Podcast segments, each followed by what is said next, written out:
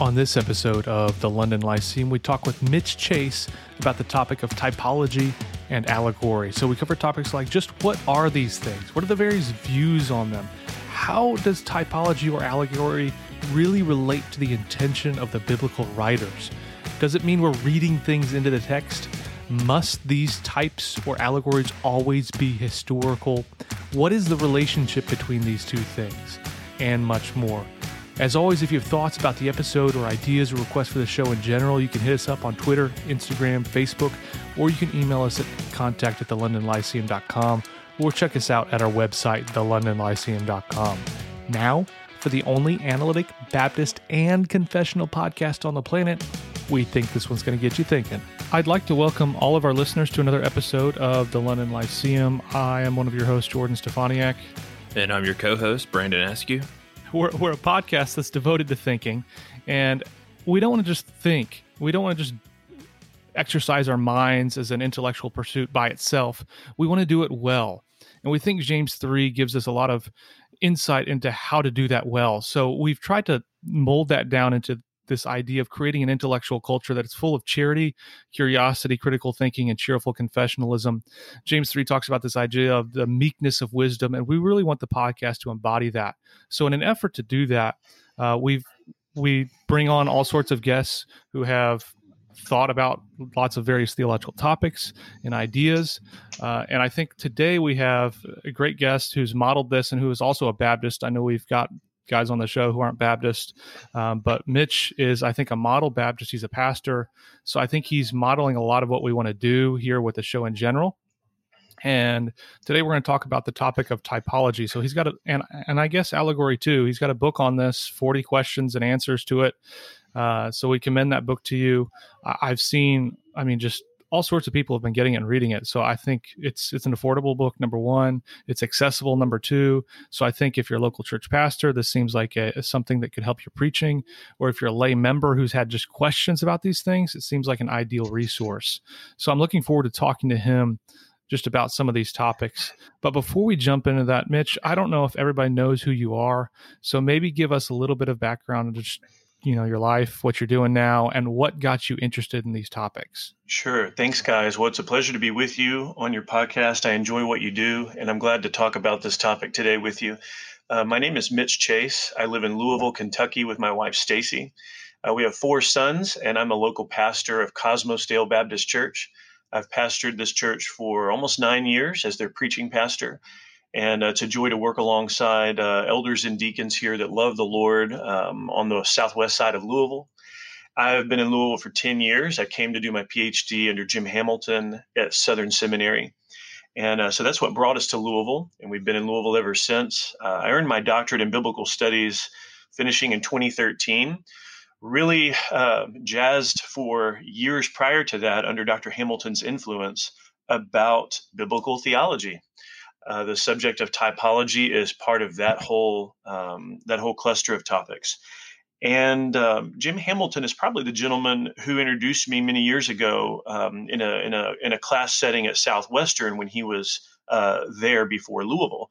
Um, took him up at Southern Seminary.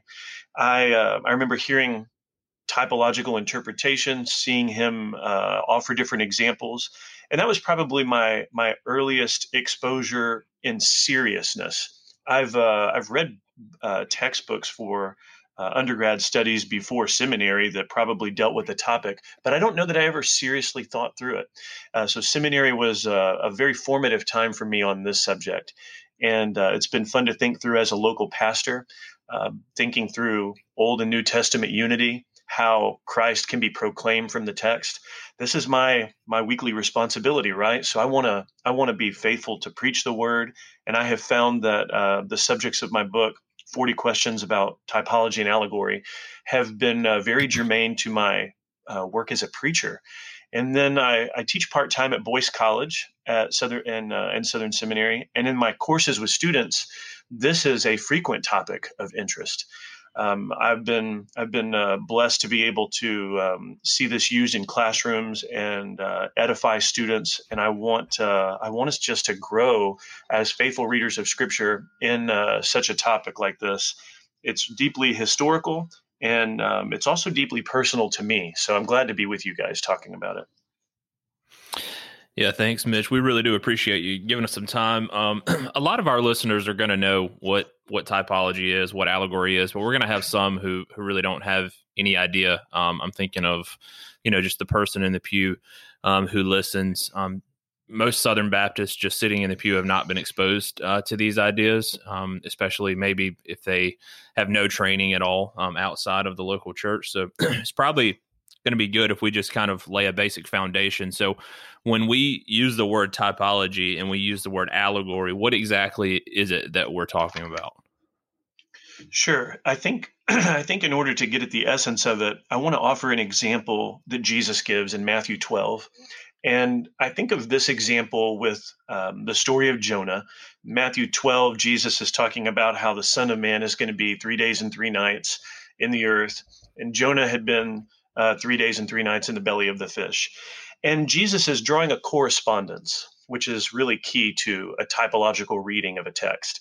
He's looking at correspondences or parallels with an earlier story. And it escalates because Jesus is greater than Jonah. Something greater than Jonah is here, he says in Matthew 12. This means um, if we can take this as a lens to, to um, get the essence of typology, we're thinking about earlier texts that have correspondences and escalation toward later texts. And Christological types have to do with earlier texts or stories anticipating Jesus. Uh, so the the essence of typology is trying to look at how earlier stories, people, events anticipate the person and work of Jesus. We um, we assume that the unity of Scripture is intact for the divine providential work of the Lord to use earlier stories and events to point forward so we're saying that typological interpretation is something within the text that we're noticing, not something that we are bringing to the text to violate its intent or to do something strange with the Bible. Uh, we're we're wanting to follow the cues of Jesus and the apostles, and they look at the Old Testament as something full of Christ to anticipate His person and work. Uh, the story of Jonah is a good way to get at that uh, because the story of Jonah, when you look in Jonah chapter one and two, it doesn't necessarily look messianic. Uh, there's no explicit prophecy about the coming Savior. And yet, Jesus can look at these stories as patterns that are messianic, and these patterns become prophetic uh, in their own right as well. Um, if I were to give a definition, very commonly you'll see people offer some standard uh, a standard definition like a person, event, or institution, and uh, and that is absolutely right. If I could broaden it a little bit, I would also include things like uh, an office that might appear earlier in the Old Testament, like the office of a king or the office of the priesthood. Uh, something like a, a thing, a thing like the rock in the wilderness um, that uh, Moses strikes in Exodus 17, something like the veil of the tabernacle, which the Hebrews writer ties to the flesh of Jesus, opening a new and better way for us. Um, I would also include things like uh, a um, uh, a um, so there's people, um, there's offices, there are places. Uh, you can think about like Jerusalem in the Old Testament as anticipating a, uh, a new Jerusalem to come. We're we're um, wanting to follow how the New Testament authors read these Old Testament documents, and it's not just about a person being a type or an event being a type. They see anticipations of Christ all over the place. And um, that doesn't mean we want to be reckless with it, but we want to look at the ways they read the Old Testament and see how we might also read the Old Testament similarly we talk about typology and allegory.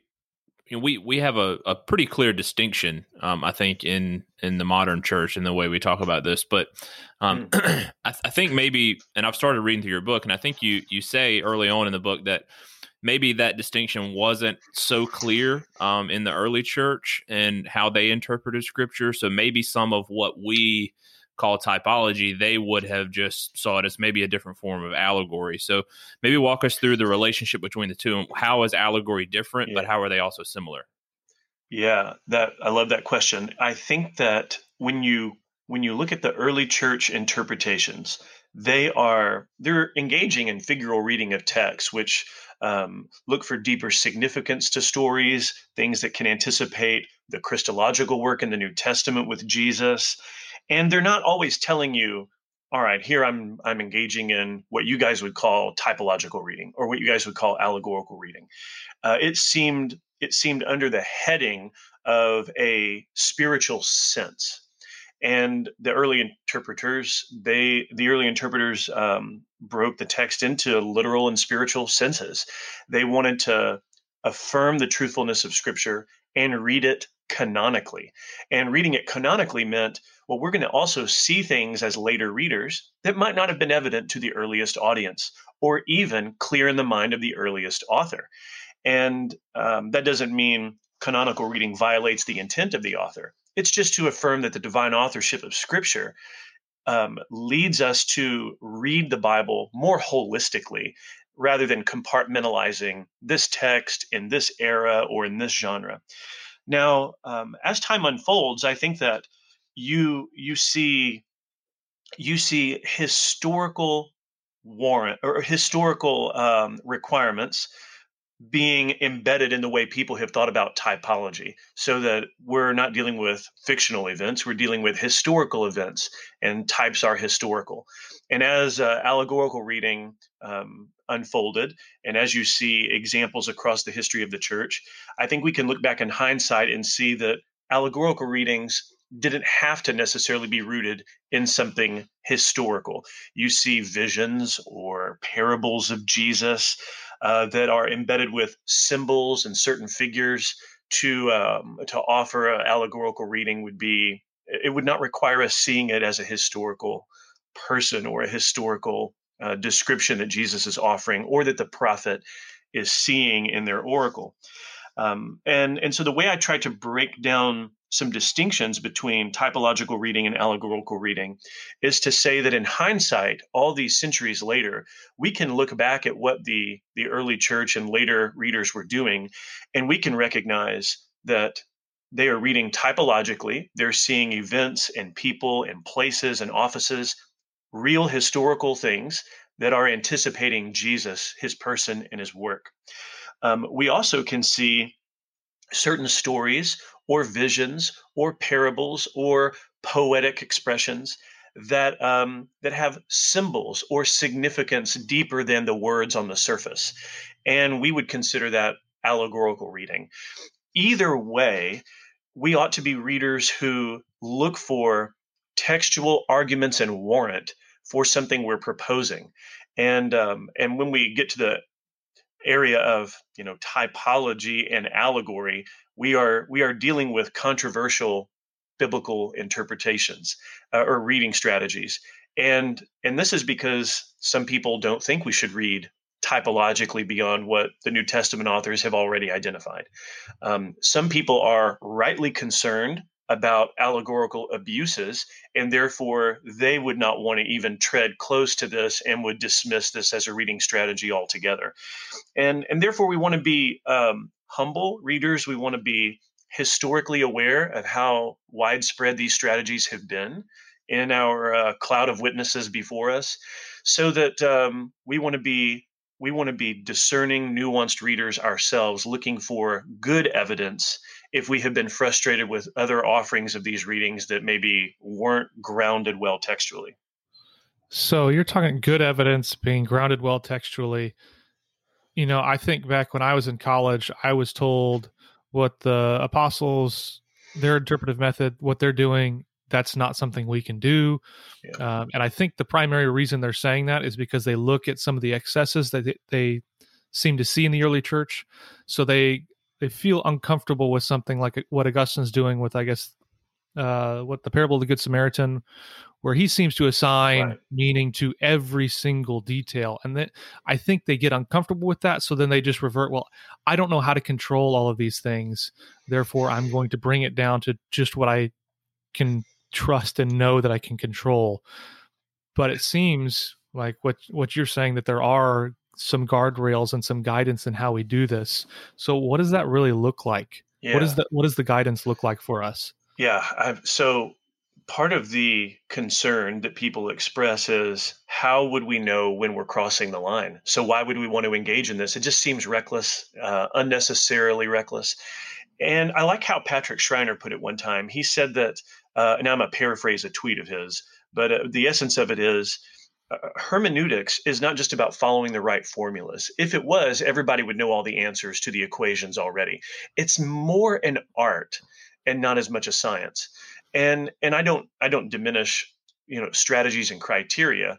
I, in the in the book, I offer them. What I'm saying is over time and with the consultation of the saints who have gone before us and reading in the community of the saints in our contemporary setting we are we are more prone to be faithful readers in that way than going our own way and coming up with our own subjective notions about things i i think that we need people in our lives that if we offer a reading of scripture and say, you know, what do you think about this?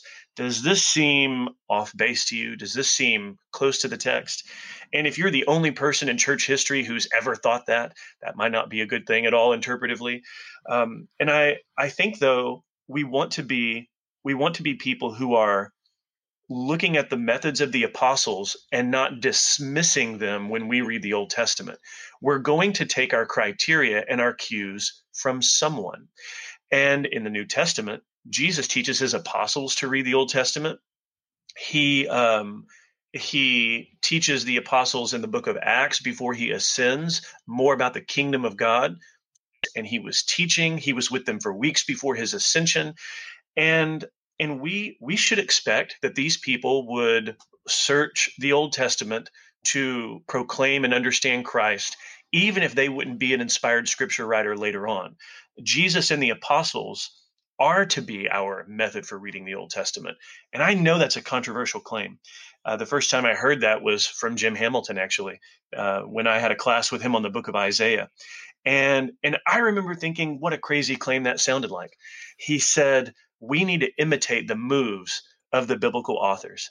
And I thought, boy, this is this just seems on the surface of it wrong because I'm not an apostle and and his whole um, his whole explanation boiled down to the fact that none of us are inspired in any interpretation we offer but if we are going to study the text and and we can trust that the the apostles have rightly read the old testament then we need to follow closely how they're reading it and study that because this is an authoritative reading strategy the spirit has inspired. If we abandon that if we if we leave behind the apostolic method of reading the old testament um, it would be difficult to feel more confident with the alternative given that we've rejected what's been embedded by the spirit as inspired and authoritative so I'll I'll stop there. I could keep going, but it's a it's a huge subject. It's so funny to me. Like I, I sit here and I, I just want to laugh because I, I think about I feel like maybe everybody who's come to you know appreciate the spiritual sense and allegory and typology you, you if you come from just say a typical southern baptist background like you fight it at first so i remember sure. three or four years ago I I mean I remember it like it was yesterday. We were in Jersey Mike's. It was me and Morgan Bird, who's been on the podcast several times, and he was trying to convince me. He was like, "Yeah, man, we've got to interpret the Bible like the apostles did." And I just remember beating the table, like saying, "I'm not an apostle. like I can't do that." And you know, it's just so funny looking back on it now. And you know, really, that was kind of the way I I, I thought about it until I read Craig Carter's book, um, in, yes. interpreting Scripture with the Great Tradition. That kind of like really changed the way I viewed the Bible um, and how I thought about it. Interpret, yeah, it, it changed how I thought about interpretation. so I think what something that might be helpful is so a lot of us were trained um, in grammatical historical interpretation, right? And and what you're not saying is that grammatical, you know, historical interpretation is wrong or that it's bad. What, as I understand it, what you're saying is, and what somebody like Carter would say is that's good and that's part of the process but that's not where we end that's more like where we should begin so so maybe if there's any listeners out there who are thinking that you're just totally, and you've already said you're not doing this, but you're setting aside what the human author intends, that it doesn't matter. Maybe speak to that person and and tell them, you know, that that's not exactly what's happening here at all. Yeah. Um, so in Matthew two, you have in Matthew two one of the the most um, disputed verses where where it says this was to fulfill what the lord had spoken by the prophet out of egypt i called my son and in matthew 2.15 he's citing hosea 11.1 what i what i think is important that gk beale has drawn attention to uh, not just in his book the new testament use of the old but in multiple resources is that the language of fulfillment is what matthew uses there. This was to fulfill what the lord had spoken by the prophet. And in Hosea 11:1, there's not something innately messianic when you read that verse right there initially. It seems like Hosea, um, or, or, rather Matthew, is reading Hosea with a larger matrix or pattern of things that he has in mind, and calling the event of Jesus uh, in Matthew 2:15 a fulfillment of Hosea 11:1. If I'm concerned about grammatical historical exegesis, I'm going to be concerned about how the Bible writers talk about scripture being fulfilled. I'm going to be concerned about the language they're employing, what context they're drawing upon.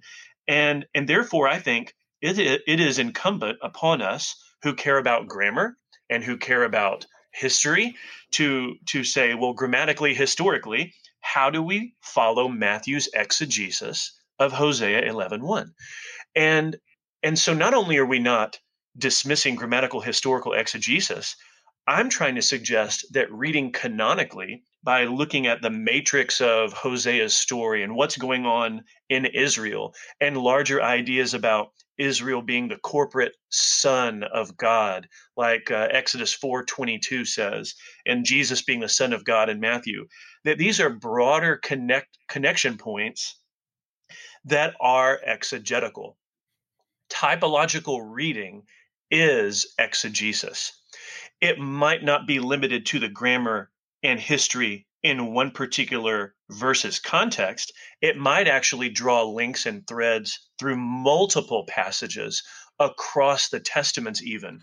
But but typological exegesis is trying to give attention to grammar and history without question. My concern with someone who would push against typology and and insist instead on grammatical historical exegesis, I think they're setting up a false dichotomy. I mm-hmm. look at grammatical historical exegesis as something that ought to include typological reading. Yeah.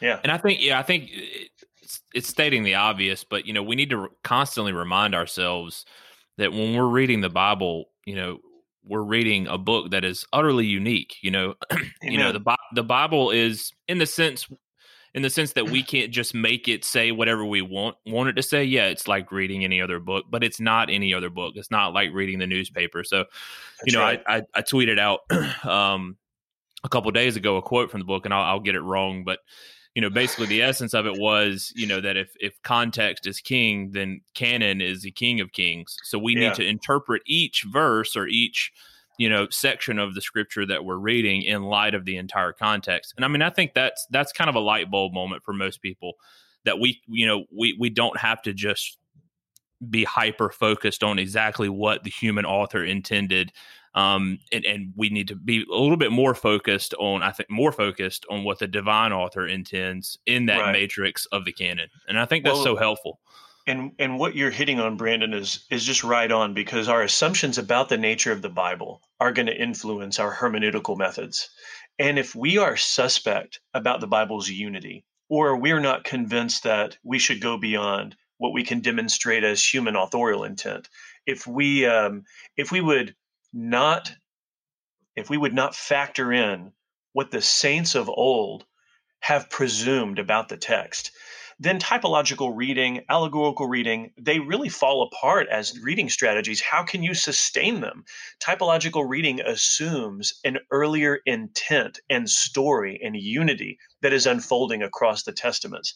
We, if you if you dismiss these theological assumptions about the Bible, there's no typological reading to it's just your imaginative imposition on the text. And how could you argue otherwise? So your presumptions about scripture, your presuppositions, um, they really do they really do support or undermine theological method.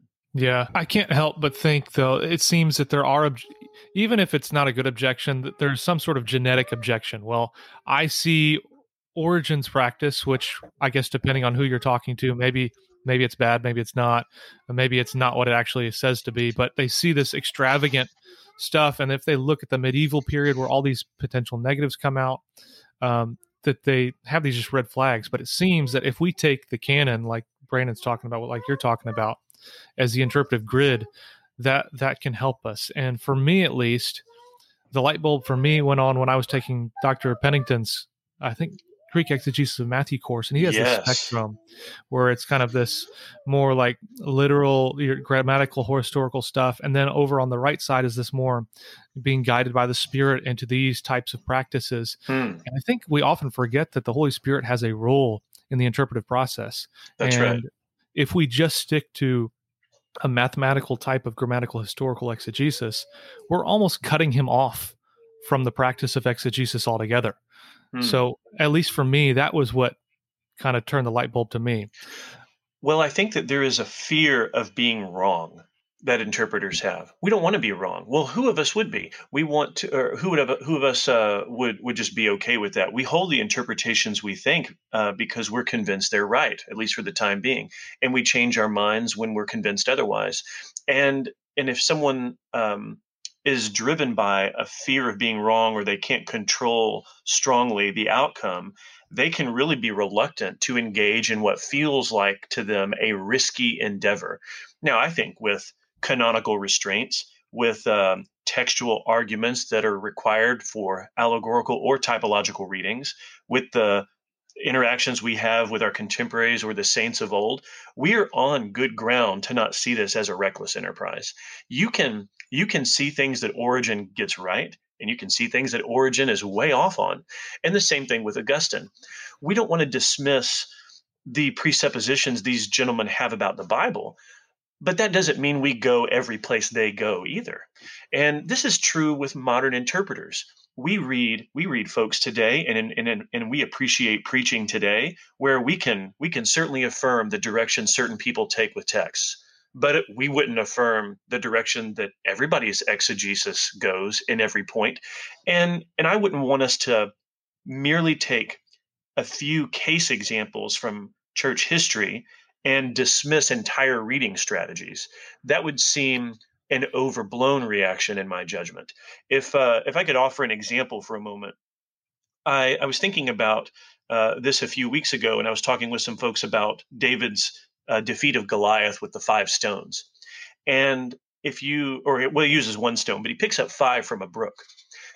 Sometimes allegorical readings in church history have offered a proposal about a number here or a number there. Well, what if we what if we focus in on First Sam, First Samuel 17? Um, you have these five stones that David picks up. Now, there might be somebody in church history that says, "All right, five stones." That represents the five this. Maybe we're thinking about elements on the earth and we're thinking about fire and water and air and or maybe somebody is talking about constellations in the sky or you know countries that are part of the united nations i think you can you can recognize when somebody um, instinctively is offering a bad read of the number five but if we remember historically that uh, well philistia has five villages ekron and ashkelon and gath and goliath is actually from one of them then all of a sudden the number five might not be so silly of uh, of something that can connect to the historical moment that it's in. If somebody offers uh, a read of Five Stones that deals with modern countries or constellations, that is much less likely uh, a correct read than offering a historical example of Philistia and its five cities, of which Goliath is from, uh, with with Gath. And and so I'm just I'm just saying like that's a different if you look at these options, they are not all alike. You you would not be able to demonstrate the same kind of historical or exegetical warrant for the mm-hmm. three of those and and therefore i think we can develop instincts and skills as interpreters to say this would be more likely over here these would be not even in bounds at all so I think we, have talked about some historical examples practicing this. You, are there any unique Baptist con- contributors to this area? I think hmm. Benjamin Keach seems to come to mind as he was going to come to mind for sure. You know, I've I, I cited a few places from um, from Keach. He has a book called Types and Metaphors of the Bible. It is uh, it's huge. I I was delighted to see this Baptist writer and theologian uh, delve into all of the things that he did, I would really commend people to read Keach on types and metaphors in the Bible. Very fruitful, very stimulating, and uh, I was I was just thrilled to be able to include him along the way. This isn't something we we discussed uh, ahead of time as something we would talk about, but I'm curious. You know, I think that reading the Bible canonically, um, you know, it it makes us see um, something that we've already discussed that the Bible is not a merely human doc- document, and that you know you can see the providential hand of God and and how the Bible was shaped and formed. Do you think that reading the Bible in a canonical way has an apologetic value that maybe some other interpretations don't have?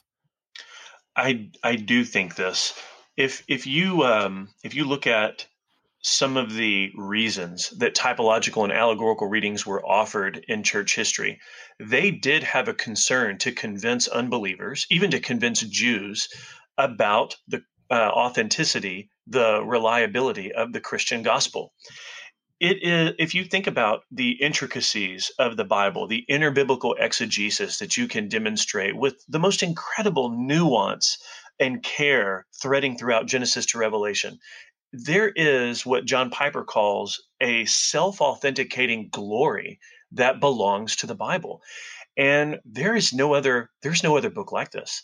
If if you can if you can with patience demonstrate um, with with many examples over a period of time in your own preaching I think interbiblical exegesis in the corporate worship setting strengthens the saints' confidence in the Bible. Mm. For sure, there's an apologetic point here.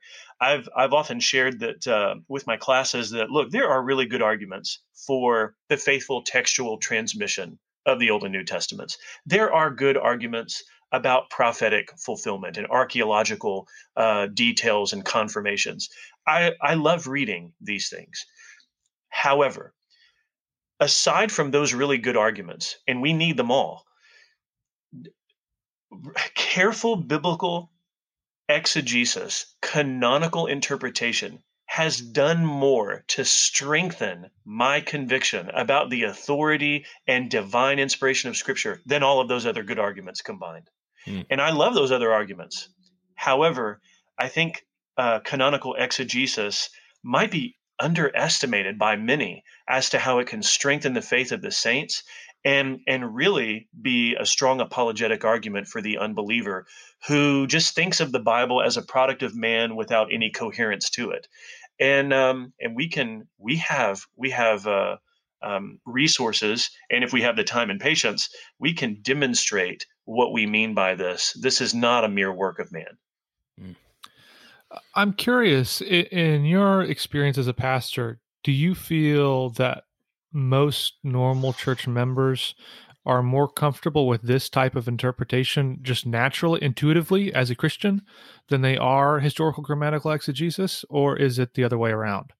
You know, I'd have to think more about that. My instinct tells me that they are comfortable with this kind of preaching.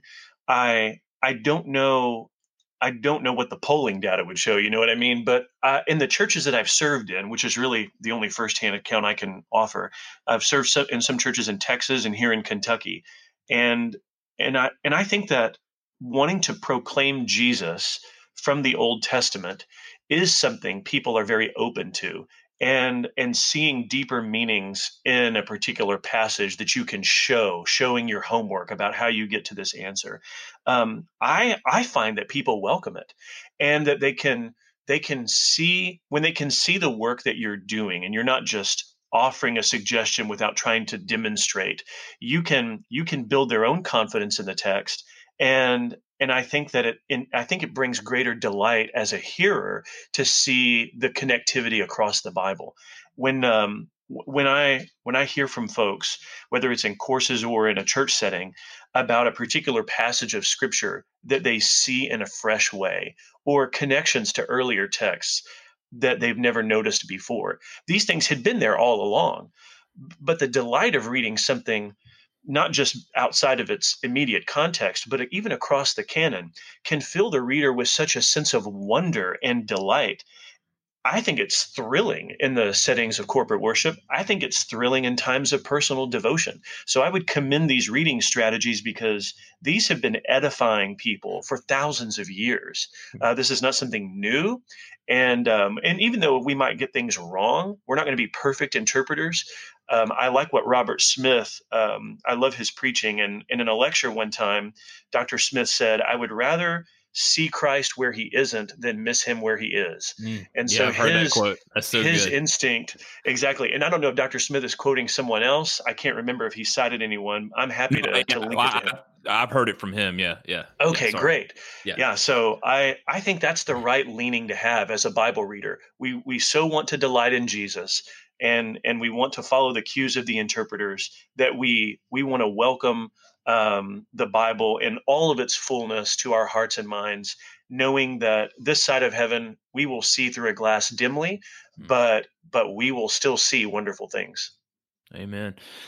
Well, I, I, guess we'll wrap up here in just a minute. But before we do that, um, we did want to ask you for any recommended resources you might have for somebody yeah. you know who's brand new to this. Well, I think sure. your book would be a great place um, for folks to to maybe get a start. Um, but you know, for those who are maybe more advanced in this, what are some some resources that you've benefited from as uh, you study this kind of thing? Yeah, for me at least, the only ones I know of are like these super archaic dissertations in type font from like that looks like a typewriter actually put it together. So I'd love your your right. recommended resources. Well, I I do I, I appreciate um, the feedback that I've gotten about this particular book from folks. I've had folks in our church read through 40 questions about typology and allegory, and um, you know, there are paragraphs that are not always easy to get through, especially some of the historical uh, surveys that I'm offering. But it it is a book with the intent to be accessible to folks who don't feel like they need academic training in order to to read through it. Um, one particular book that I've appreciated was Canon, Covenant, and Christology by Matthew Barrett that was released last year. I I love everything Matthew Barrett read uh, writes, and I uh, this particular book I would recommend uh, it's more intermediate, but I do think that the content of it is uh, just a wonderful feast for the for the reader. G.K. Beale continues to be helpful. Uh, from God's indwelling presence is an example of something that is a mini me version of uh, the temple and the church's mission. And God's indwelling presence and the temple and the church's mission are really important books for thinking canonically and typologically. His handbook on the New Testament use of the Old Testament. Uh, so that's a, that's a few G.K. Beale books there. He has proven really um, helpful to me. Uh, another intermediate book that I know uh, you guys had mentioned earlier was Interpreting Scripture with the Great Tradition by Craig Carter. I think that's a must read right now. I've mentioned Jim Hamilton several times, and I unashamedly continue to do so. Uh, I know I've I've um, recommended stuff from him on other podcasts, and I I am eager for people to read his work because Dr. Hamilton has not only very much affected the way I think about the Old Testament, but he's one of the foremost writers eh, as a contemporary on biblical theology and typological reading. And he he wrote a book called What is Biblical Theology? a guide to the Bible's story, symbolism, and patterns. And symbolism and patterns are crucial to the subjects of typological and allegorical reading. I would commend What is Biblical Theology to people. Dr. Hamilton's going to publish a book with Zondervan next year on typology, and uh, and that'll be a must read as well. Uh, these are these are helpful resources that I'm truly convinced you know thoughtful readers and students and and, and laymen can work through, um, even if they don't read it cover to cover in every book. I think that um, I think that the value of these resources far surpasses whether somebody can commit to every paragraph of the book. Mm. We need to read stuff like this. And um, I always enjoy Vos. Geerhardus Vos has a book called Biblical Theology, and and he is he's always worth reading, especially with his high view of Scripture, uh, his way of trying to read the the Old Testament Christologically. So I would commend Vos to people. So those are a few a few um, resources to rattle off there. Yeah, I, I wanted to just while we're on this, um, pitch a book really quick that I've started to work through, and I think this book is intended for um, actually to be a college textbook, um, but I think it's accessible for lay people. But it's the story retold by G.K. Beale and Benjamin mm. Gladd. Um, I've really enjoyed this. Uh, so the subtitle is a biblical theological introduction to the New Testament, and you're going to see like a lot of the stuff that Mitch has been talking about today, like put into practice uh, in this book. So that would be wonderful, something something good. I think that we could use uh, in our churches. Fantastic, Brandon. I, I have that book on my shelf, and I can't wait to read it. It's come very highly recommended. Yeah. Awesome. Well, Mitch, I think we want to thank you, for, number one, for coming on. I think this has been terrific, a great intro. We commend your book. Everybody go get a copy of it. Uh, I think Mitch is just, you know, one of those models. He's a local church pastor. He's a Baptist, so it fits fits us pretty well. And I think he's trying to think well, think deeply about these issues in a way that is uh, serving the academy, but also serving the local church. So I think it's a great dual role. Your model. I I think you've you've got a Twitter, so people can go follow you on Twitter. I, I'm on Twitter at, at Mitchell Chase. Mm, uh, full, full, name Mitchell. So at Mitchell Chase, I'm on Twitter uh, a lot. So I'm I'm thankful to be with you guys, though. I appreciate the invitation to talk about these subjects in the book, and I uh, hope it's a blessing to people. Awesome. And all you analytic theology nerds, maybe you can do some analytic theology work on typology because uh, I don't see anything uh, on that at all. Um, but anyway, for everybody who's been listening, we thank you for tuning in. This has been the only analytic Baptist and confessional podcast on the planet, and we'll talk to you guys soon. Everybody in your crew identifies as either Big Mac Burger, McNuggets, or McCrispy Sandwich, but you're the filet fish Sandwich all day that crispy fish, that savory tartar sauce, that melty cheese, that pillowy bun. Yeah, you get it every time. And if you love the filet of fish, right now you can catch two of the classics you love for just $6. Limited time only. Price and participation may vary. Cannot be combined with any other offer. Single item at regular price. Ba da ba ba ba.